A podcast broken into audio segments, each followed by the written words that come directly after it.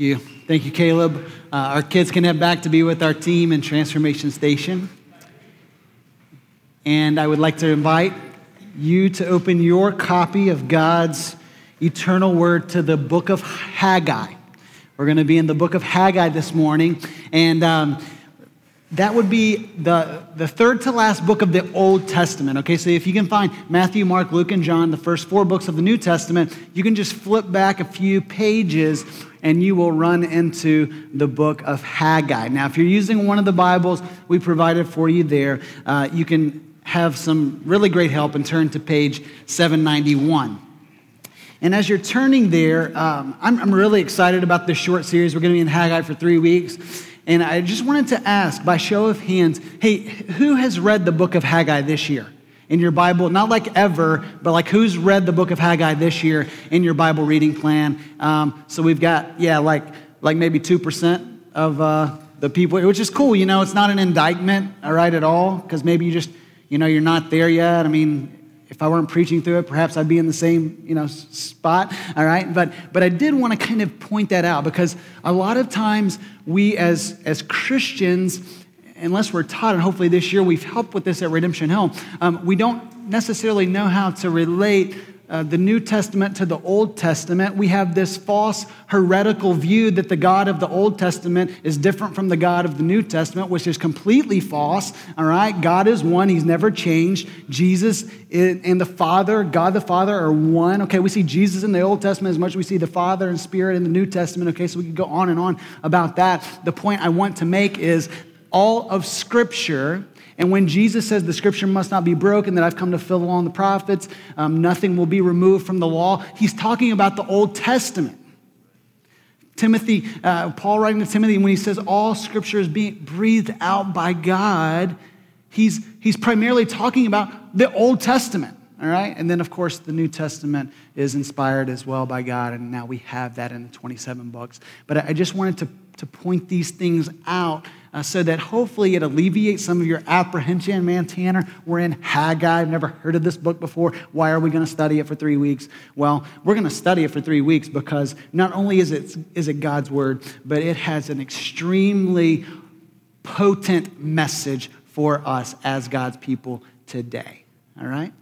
So I just want to cover some introductory material as we dive into the book of Haggai. And, and everything that I'm going to share with you basically could be found in the beginning of like a study Bible, right? Which is why we encourage people to grab a study Bible, uh, like maybe the ESV study Bible. And, and every time, just so you know, every, almost every time without fail, before I devotionally read through a book of the Bible, even in my own devotional times, I will go to my ESV study Bible and I will look up many of the things that I'm about to explain to you about Haggai. Hey, who wrote this book? When did he write it? What was the historical situation going on? What are the primary theological themes that I should come away with? What is the purpose of this book and why has God given it to us in the pages of Scripture. Okay, you with me? So that's where we're going as we dive into this tiny two chapter book. Now, who was Haggai?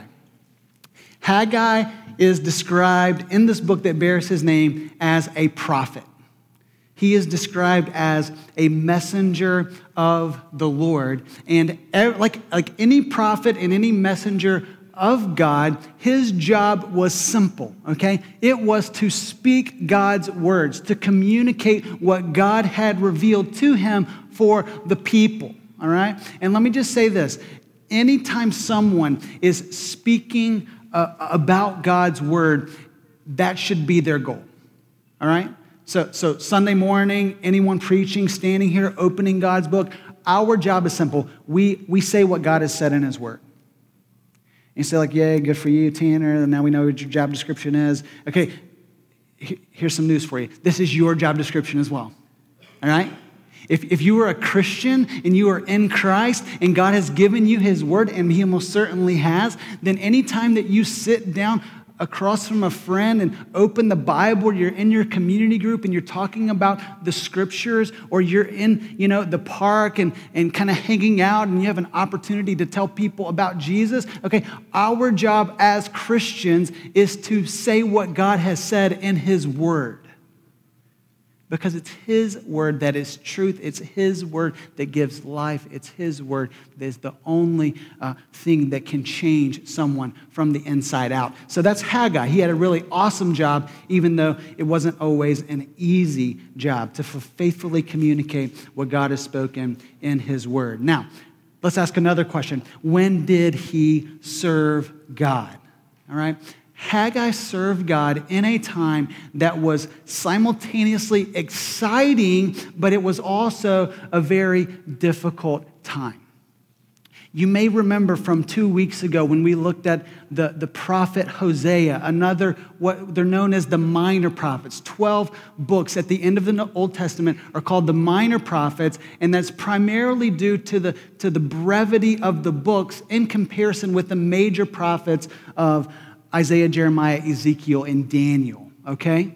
So when you think minor, don't think less important, think brief, pointed, God's communicating something still very powerful through them. And so Hosea, also one of the minor prophets, had the job, do you remember this, of portraying to Israel the spiritual state of their souls before God, that God was like a husband who loved his people, and they were like an unfaithful, adulterous spouse who went out and committed prostitution with all of these idols around them. It was a very heavy message, but it was a very strong message with the aim of awakening the people to come back in faithfulness and love to their God. And so, in Old Testament history, what we have, just a quick run through of Old Testament history, you have God choosing Abraham to say, You are going to be the one through whom I will bless the nations, and I will make your descendants as many as the stars in the sky. You won't even be able to count the number of your descendants. And so, it's, it's through Abraham that God raises up a people for himself known as Israel. Israel spent uh, roughly 400 years in slavery in Egypt, and then God takes them on an exodus. We looked at this at the beginning of this year, and He eventually brings them into the promised land. The people start to clamor for a king. Hey, God, you're, you're a great king, but what we really want is an earthly king to kind of help us do our thing, protect us from our enemies. And so they, they clamor for this king, and God says, okay, if you want it your way, which is not the best way, then I'll give you a king. His name was Saul. That basically went well for a short period of time, then became disastrous, and then God raises up a good king, Israel's greatest king, named David. David leads Israel into great years uh, of, of, military victory and prosperity, and, and, and for the most part, in, in good spiritual condition. And he has a son named Solomon. And then it's after Solomon that, that the, the kingdom of Israel becomes unstable. In fact, it's broken, it's divided into two kingdoms, and king after king, then we see this, this uh, pattern of some kings really loved God and were righteous, some kings were not so. Uh, not so righteous, and they led the people into unfaithfulness and idolatry. And so, what you have then is God raising up messengers who are what? They're supposed to speak what? God's words to God's people. And they were warning the people, just like Hosea, to say, You need to come back to God. You have to return to God. You have to fulfill your end of the covenant relationship to love Him with all of your heart. And so they were warning. They were warning the people, saying, if you do not repent, that means turn back to God, then you are going to experience the discipline of God and you are going to go into exile. In other words, God is going to raise up a foreign nation to capture you, take you into captivity, and this will be a sign that, hey, I love you so much that I'm not going to let you just chill in your sin, basically. And so Hosea was check this language out, a pre exilic prophet, okay? Isaiah was a pre exilic prophet. In other words, before the, Israel went into exile in Babylon, they were saying, hey, you need to come back to God. You need to turn, turn back to God and love God. And of course, the people failed to do that. And so God is good on his promise, and he brings them into exile in Babylon for roughly 70 years. Now, Babylon, okay, this is again little Old Testament history. Babylon is eventually overthrown by a Persian king named Cyrus, and Cyrus gives an edict that frees the people to return back to Jerusalem, just as God had said he would do. And so that is when, okay, that, that's the, all background to, to know that now we are coming to this moment as the, the exiles return to their homeland, as the Israelites return to Jerusalem, they are to re engage in the worship of God in their homeland. And part of the primary task for them was to rebuild the temple, which, as Caleb mentioned a minute ago, was, was a center for worship for them. And so, part of God's covenant commitment was to dwell with his people, to be their, their God. And part of the people's commitment was to then worship God and to seek Him with all of their heart. And so the people come back, and, and you know, we might expect that they're excited, right, to be coming home and they're filled with thanksgiving and gratitude and, and worship. And, and, and for the, the first uh, bit of time, that was the case. But then they faced some opposition, and their hearts grew dull, and they stopped working on the temple. They stopped rebuilding the temple. And so that is where we come to the book of Haggai, all right? And God taps this guy on the shoulder named Haggai, and he says, Hey, I need you to stand up and speak a message to the people that will stir them up to re engage in proper worship of me. And I want you to speak to them that, that they might rebuild the temple that now lies in ruins. And so I hope you can see in all of this that not only do you have them coming back into their homeland, and the temple is, is lying in ruins and they need to rebuild it. But actually, if, if we look a little closer, the physical uh, rubble of the temple is, is a reflection of what's going on in their hearts. In other words, man, man, their hearts weren't, weren't constructed in a way that they were worshiping God. Their, their hearts were, were spiritually in ruins as well because they weren't prioritizing God as the first place in their lives. And so it's in, in 520 BC that Haggai stands up, and his job was to call people to attention. And, and he does this in a very strong way with, with a refrain that we see four times in this two chapter book, okay? And it's, it's simply this He calls them four different times to consider your ways. Consider your ways. This is his message.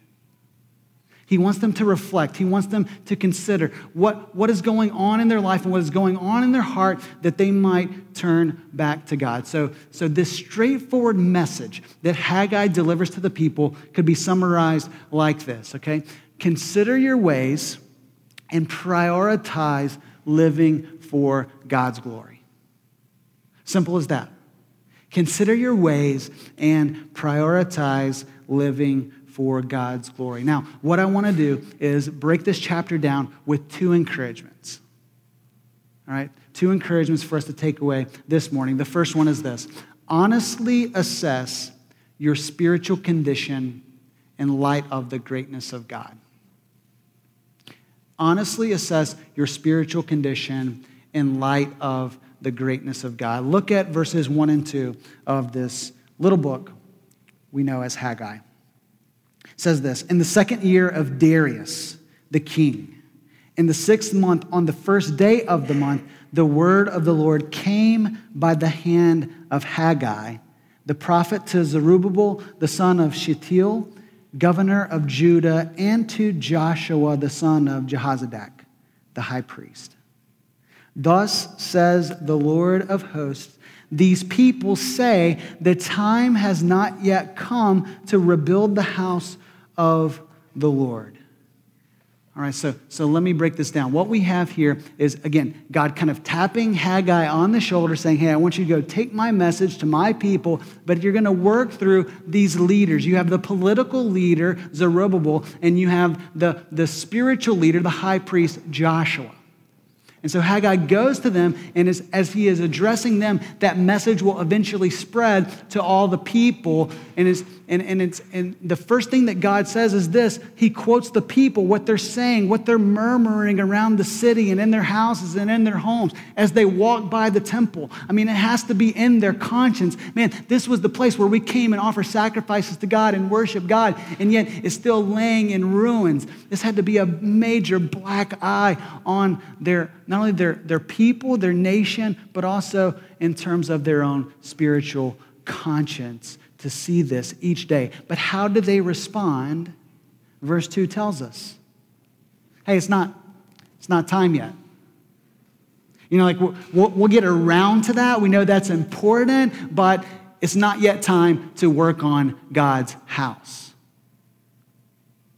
And, and, and let me just pause and say, like, how many times do we do this in our spiritual lives? Hey, it's, it's, it's, not, it's not time yet. I'm not sure I, I, can work that out. My calendar's kind of packed. I know that would be great. I know that God wants me to live in this kind of way, but I can't really make him the priority because I've got too many things to do. You know what I'm saying? I don't have, I don't, I can't get around to those spiritual matters. Um, you know, I've got to work on that next career goal. I've got to get my five year plan together. I've got to save up enough money. Hey, and you know what, man? God wants us to have fun, doesn't He? Man, I'm going to have a little more fun. I'm going to do a little, you know, my thing for a little bit longer, and then I'll get around to doing God's thing. Have you ever, have you ever been there? Perhaps in, in some measure, you're like there right now in your life is, man, like, and what's happening here is the people of Israel are essentially winking at God. Like, yeah, God, we love you. We know that you're important, but, but we're going to continue to, to operate on our watch and we're going to do what we want to do.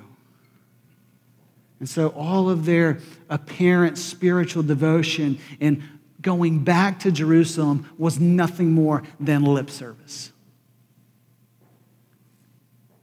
It's as the pre exilic prophet Isaiah said in Isaiah 29 13. This people, they honor me with their lips, but their heart is far from me. So many times as Christians, we talk a good spiritual game. We even act a good spiritual game. Man, we're in church on most, most Sundays, you know, we're, we're like trying to, to be involved, but, but, but even in our involvement, we can sometimes just go through the spiritual motions and not be wholly devoted to God. So God wanted to make his message extremely relevant and abundantly clear. And so look at what Haggai goes on to say in verses 3 and 4. It says this Then the word of the Lord came by the hand of Haggai the prophet, and he says this Is it time for you yourselves to dwell in your paneled houses while this house lies in ruins? I mean, I just, I love this about God. I mean, He's God after all, so He can make a really strong argument. If you read the Gospels, when people tried to trip Jesus up, He could just like turn the situation right on them by asking one simple question. You know, that's the wisdom of, of Christ, and this is the wisdom of God. He hears what they're mur- murmuring. Hey, you know, it's not time yet. And so, God, just with a one to one kind of argument, and it's airtight, He says, Hey, uh, people, is it time for you? To live in these nice homes, be all comfortable, perhaps somewhat luxurious, pursuing your own ways, but, but, it's, but it's not time to, to worship me and, and give yourselves wholly to me. Look at what he says in verse 4. It, it, he says, Is it time for you yourselves? Okay, so, so this is a way to really help the people reflect. It's, it's emphatic. Hopefully they're, they're considering, you know, you know what we do, like when, and maybe you're doing this now, and we hear God's word from someone, you know, like we start thinking about, you know, someone around us. We start justifying our behavior, you know, like, man, you know, I, I know I may not be giving God enough time in my life, but man, what about that guy? You know what I'm saying? What, what, about, what about that girl, man? Like, you know, like, I'm here, I'm, I'm here at least a couple Sundays a month, man. I only see them once every other, you know what I'm saying? Like, And so we justify our actions by, by comparing ourselves to those around us when God is just saying, hey, look, you yourselves, look within. Answer this question for yourself. Don't justify your behavior. And then this, this next description on the, the paneled houses. At minimum, what this tells us is that they were seeking their own comfort rather than prioritizing the worship of God. And so, as one Old Testament scholar said, it's not for a lack of money, but a lack of will that prevented them from building God's house. And in verse 9, look down in verse 9 of chapter 1. This, this, God continues to hammer this home when he, when he says this. You looked for much, and behold, it came to little. And when you brought it home, I blew it away. Why, declares the Lord of hosts? Because of my house that lies in ruins, while each of you busies himself with his own house. Spending time on our selfish desires rather on the things of God. And so we should step back and say, okay, then what is the solution? God doesn't expose our sinful hearts. This is how good God is, by the way. God doesn't say, hey, you know what? You're not measuring up. You're, you're not living according to my ways. You're not glorifying me. And then just kind of leave us there. But He actually gives us instructions to help us glorify Him and, oh, by the way, find joy in the process because that's the only place where true joy is found is in performing God's will in our lives. And so the solution comes in verse 5 when he says this for the first time consider your ways. Look at verse 5. Now, therefore, the Lord of hosts says, consider your ways. The NIV says, give careful thought to your ways. The, the, the paraphrase um, of, of, of the Bible that was put out by Eugene Peterson called The Message. Okay, it's not a translation, it's a paraphrase that's different. Um, but he says this it's, it's helpful in colloquial terms. He says, Take a good, hard look at your life, think about it. I mean, I, want to pose to you this morning that it is good to hit pause in your life to just step back and, and, and give an honest assessment of how you are doing before God. Because, because if, if you don't do that, then I'm going to tell you what happens, okay? You, you stay so busy and so distracted that you never really see what's going on, okay? Um, and, and, or number two, um, we're, we're, we're so sinful that we just deceive ourselves and think we're there when we're not really there.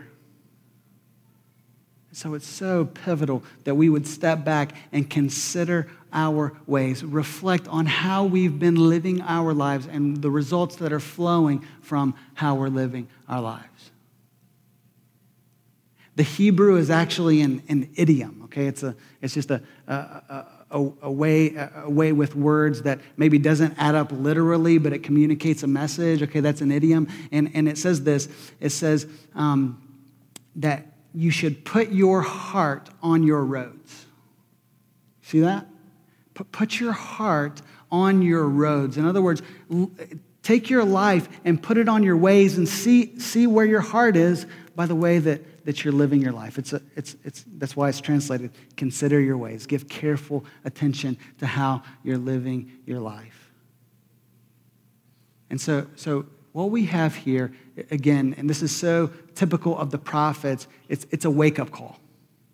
It's like the alarm clock is going off, and Haggai is saying, please step back and consider where you are before God.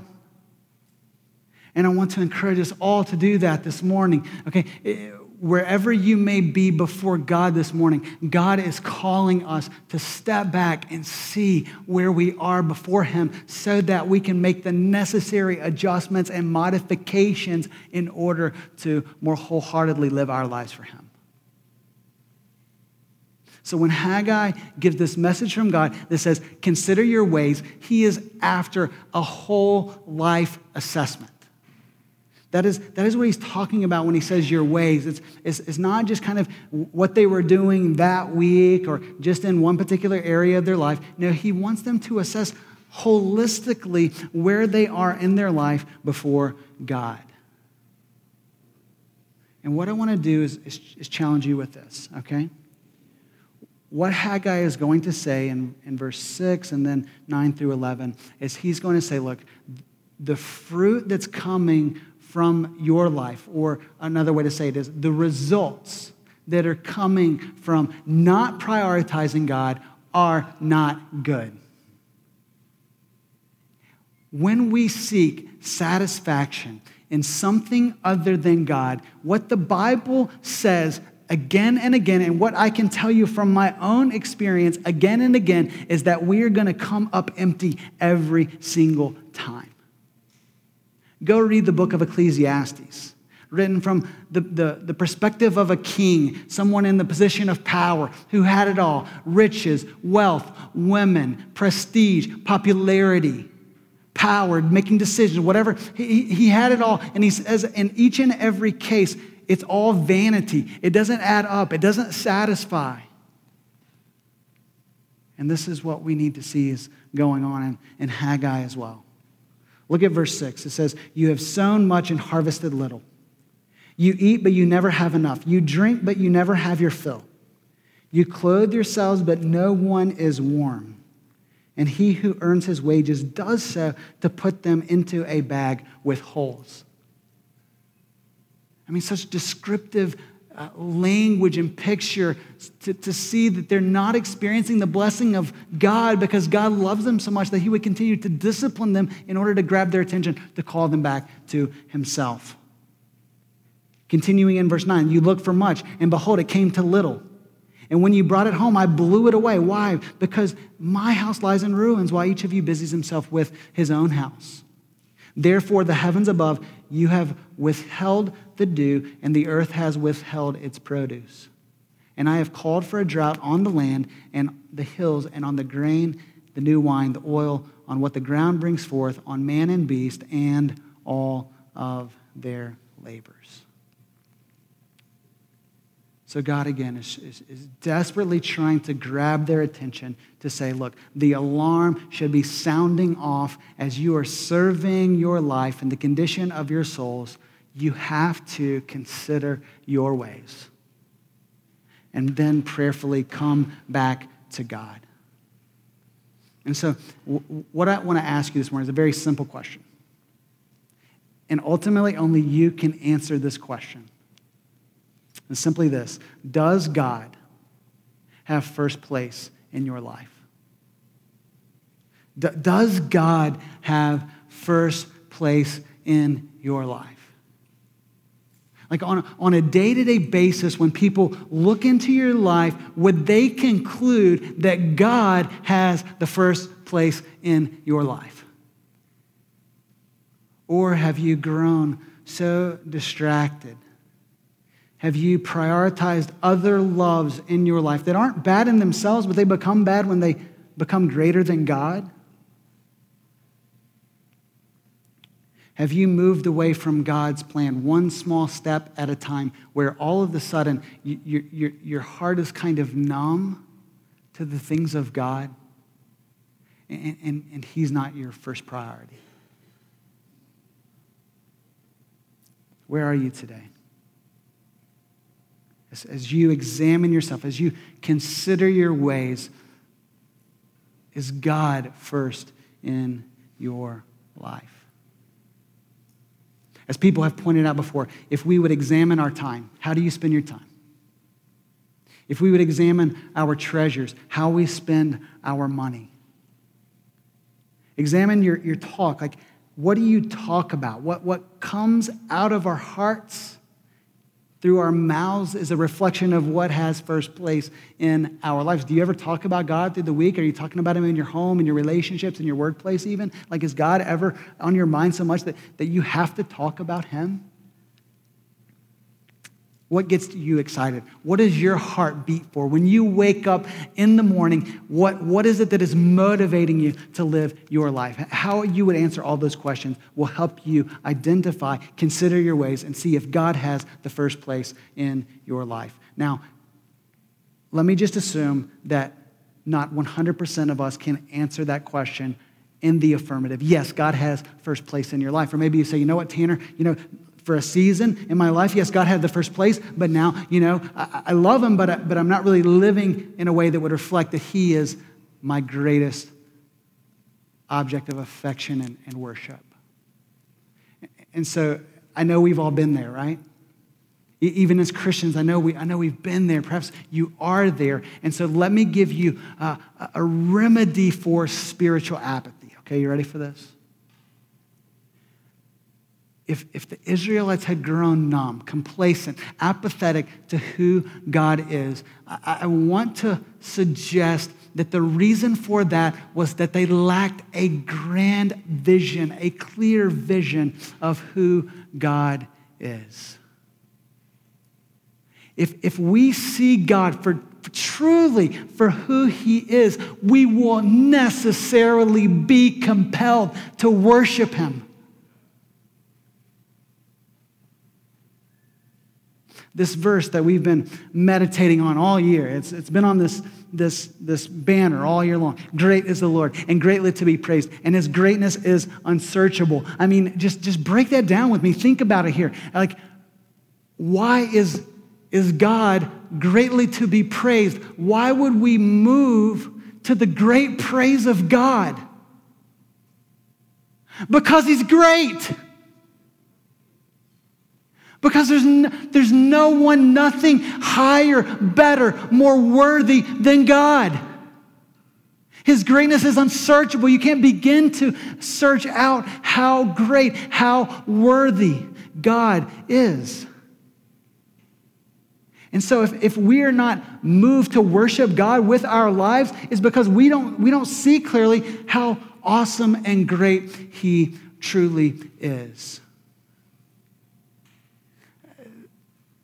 There is, there is nothing, please, please hear this. You might want to write this down. You might want to memorize. There is nothing monotonous about glory.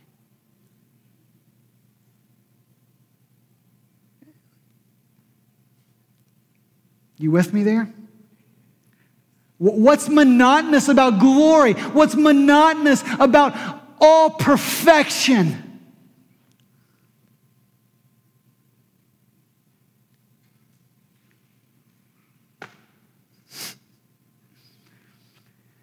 One of the great questions every Christian should ask themselves regularly is this Has my passion for God cooled in any way? It, would be good to write that down. Put that in your calendar, like at the end of every week, at the end of every month. Has my passion for God cooled in any way? Because I'm telling you, it does. Again, we're distracted, we're busy, we have so many things on the calendar, man, and we're just going through life, and all of a sudden we're going through the motion, and then we slip spiritually away from God where we become indifferent and apathetic. And so, this is a question that only we should ask of our life has got my passion for God cooled in any way, but this is a, a question that every church should ask of themselves as well. Man, we're three and a half years in, man, things are going good. We had a lot of people here last Sunday. So what?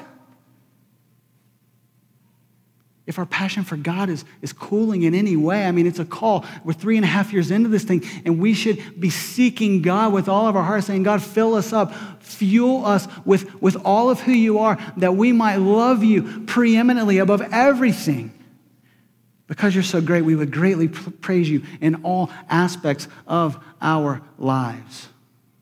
I love this Augustine quote. You're going to want to write it down because I don't have time to unpack it the way that I would like to unpack it. But, but Augustine says this He loves thee too little, who loves anything together with thee that he loves not for thy sake.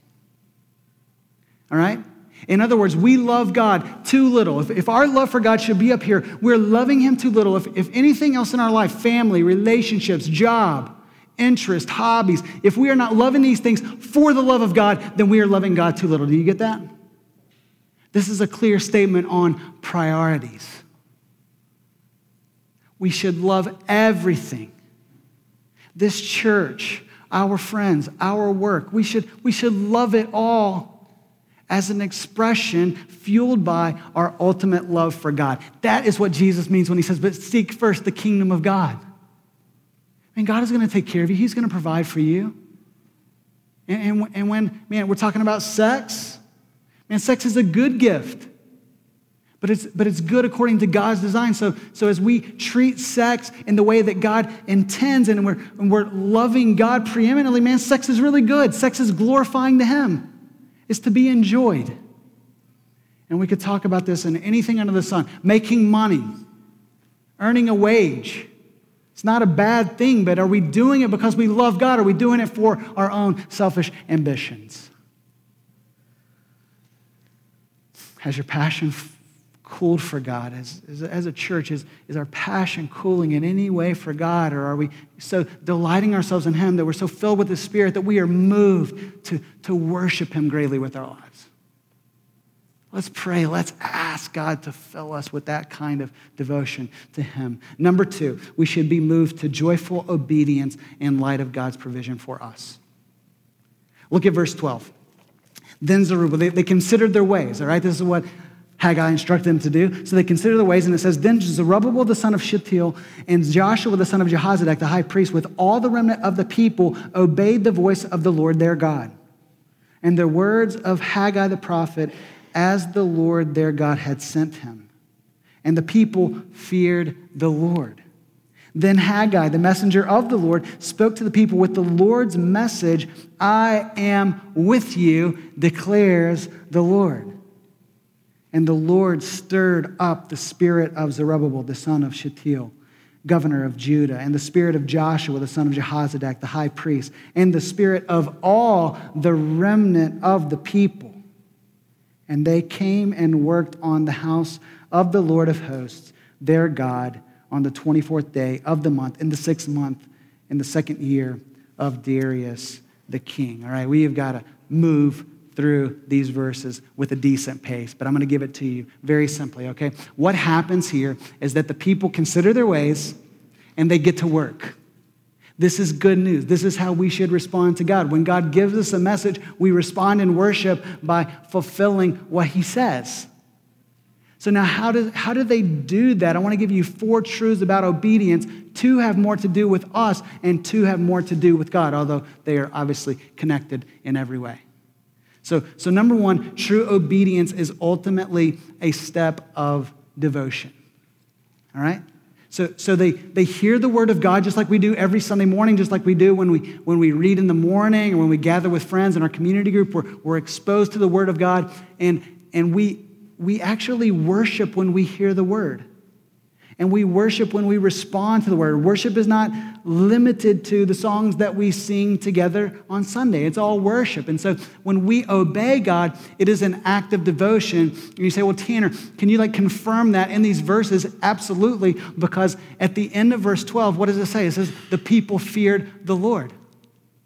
So, so what does that mean? It means that, that there was such an, an awe in their hearts for God, that there was such a reverence in their heart for God, that they weren't simply going through the motions saying, Yeah, I've got to pick up some, some stones and put them in place, and I'm going to go through these empty religious motions, but I am actually going to put my heart in this because there is nothing I'd rather do because God is this great. Amen. A- amen. You know what I'm saying? Because I'm just telling you, the default mode of our heart is to go through the religious motions, be a Pharisee, look good on the outside when our heart is not in it. Why did you read your Bible this week? Like, why did you go to community group? Why did you come this morning? We talk about this all the time. God is after our hearts, He wants what's inside. And then what's inside works itself out externally in, in glory and praise to Him. So true obedience is, is ultimately a, step of devotion. It's also a step of faith. Okay, so what they were saying in this is that God has not, has not forgotten us. God has not left us. He has promised to dwell among us. And so, brick by, by brick, we are going to trust that God is going to hold good on his promise and he is going to, to come through. I mean, I, I love in the book of Haggai, you're going to see this phrase again and again. If you were reading carefully with me, you will see the Lord of hosts, the Lord of hosts, the Lord of hosts, the Lord of hosts. Okay, this is, in, in some translations, it's the Lord Almighty, the Lord Almighty. In other words, you have been, I mean, put ourselves in the, the exile shoes. They have been displaced for 70 years. You think they have a lot of morale? You think they feel great about themselves? They're walking through their city and their temple is lying in ruins. I mean, they were a people who had been beat down by life and by, by those around them. And yet God is saying, you know what? I'm still God.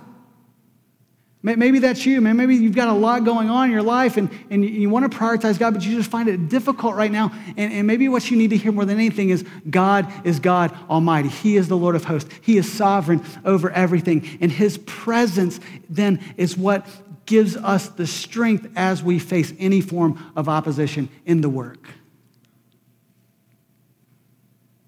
Which leads us to then the third truth about obedience. True obedience is fueled with the presence of God. I mean, did, did you catch that four word message in verse 13? Thus says the Lord of hosts, I am with you. I am with you. I mean, the presence of God is all we need. It's all we need for any challenge in life, any obstacle in life. If God is with us, and as Caleb said in our worship, oh, by the way, He is if we are in Christ. Through His Spirit dwelling in us, we have everything we need for life and godliness. So it's, it's, it's His presence that then fuels our obedience. It gives us confidence in the work. If, did, did Paul not say it well in Romans 8? Like, if God is for us, who can be against us?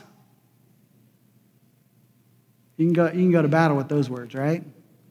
Like in a, in a holy kind of way. We can step into the work that God calls us to because God is with us. He gives us everything we need. And then finally, true obedience is fueled with the power of God. Look at verse 14 again.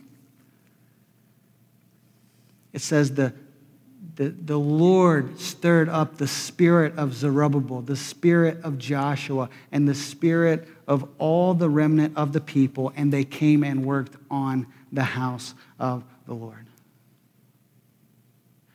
So, so this is what is so good about the Christian life.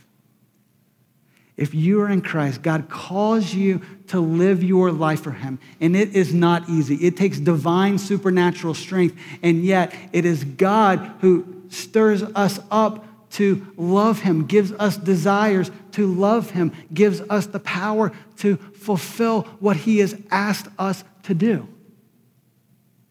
So there is nothing in your life. What is it spiritually that you just don't think you can get enough energy up for, get enough spiritual strength to, to fulfill that? Is it, is it consistently reading your Bible? Is it finding time to get into a community group? Is it sharing your faith? Man, we hear this all the time. Man, it's hard. I lack boldness. I want to share, but I don't know how to get into the conversation and open my mouth to tell people about Jesus. And it's like, man, whatever that thing is for you, or whatever those things are for you, right?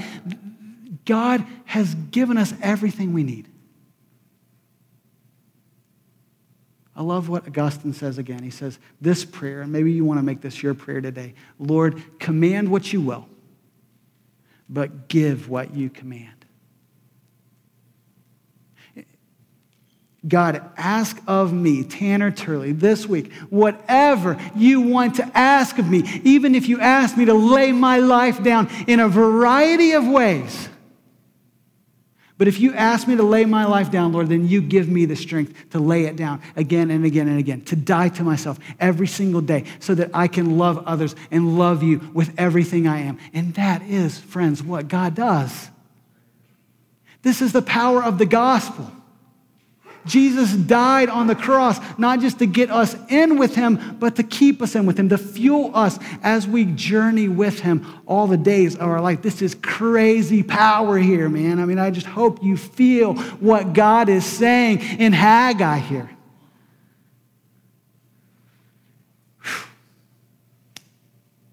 Work out your salvation with fear and trembling, for it is God who works in you both to will and to work according to his good pleasure. Philippians 2. Colossians 1, we, it's our aim to present everyone mature in Christ, so we preach Christ. And yet, as we do that, we, we struggle, we toil. But, but how does Paul toil? He says, with all of his energy that he powerfully works within me. And so, listen, if you don't think you can live the Christian life this week, go back and read Ephesians 1 that says, The same power that raised Jesus from the dead and raised him up at the right hand of the Father is at work in us who believe. So, I just want to close with this simple question What is it that God is calling you to do? What is God calling you to do? What area of holiness and purity is God saying you need to say no to ungodliness and yes to righteousness so that you can more clearly live your life for me? What is it in your life that you need to set aside so that you can prioritize what I desire for your life? Is God calling you to share the gospel with a coworker, with a friend, with a neighbor? Is God calling you to, to, to give up some of your, your own time and sacrifices? You know what I'm saying? maybe eat a, a few more peanut butter and jelly sandwiches so you can buy a meal and take it to someone who's in need. And there are people in our need uh, all the time in this church and in our world around us. I mean, it's just the, the, the opportunities are, are endless, and only you know what God is calling you to do. So let's pray. Let's seek Him. Let's set aside our own selfish desires as we consider our ways so that we might wholeheartedly, with great passion, fueled by the presence and the power of God, that we would be a people, a church that shines the light of Christ so brightly because He is at work in us. Let's pray together. God, we thank you that you do not leave us to ourselves. We thank you that everything you ask us to do, rebuild a temple, repent of our sin, share Christ with a neighbor. Lord, everything you ask us to do, you give us the power to do it. So, Lord, I pray that we as a church, would delight to submit ourselves to you, that we would delight to give ourselves to you again. God, I pray that, that the considering of our ways would not be a, a 35 minute exercise on a Sunday morning, but that this week we, we as a people would stop and pause and consider our ways, consider how we can, can more wholeheartedly live our lives for you.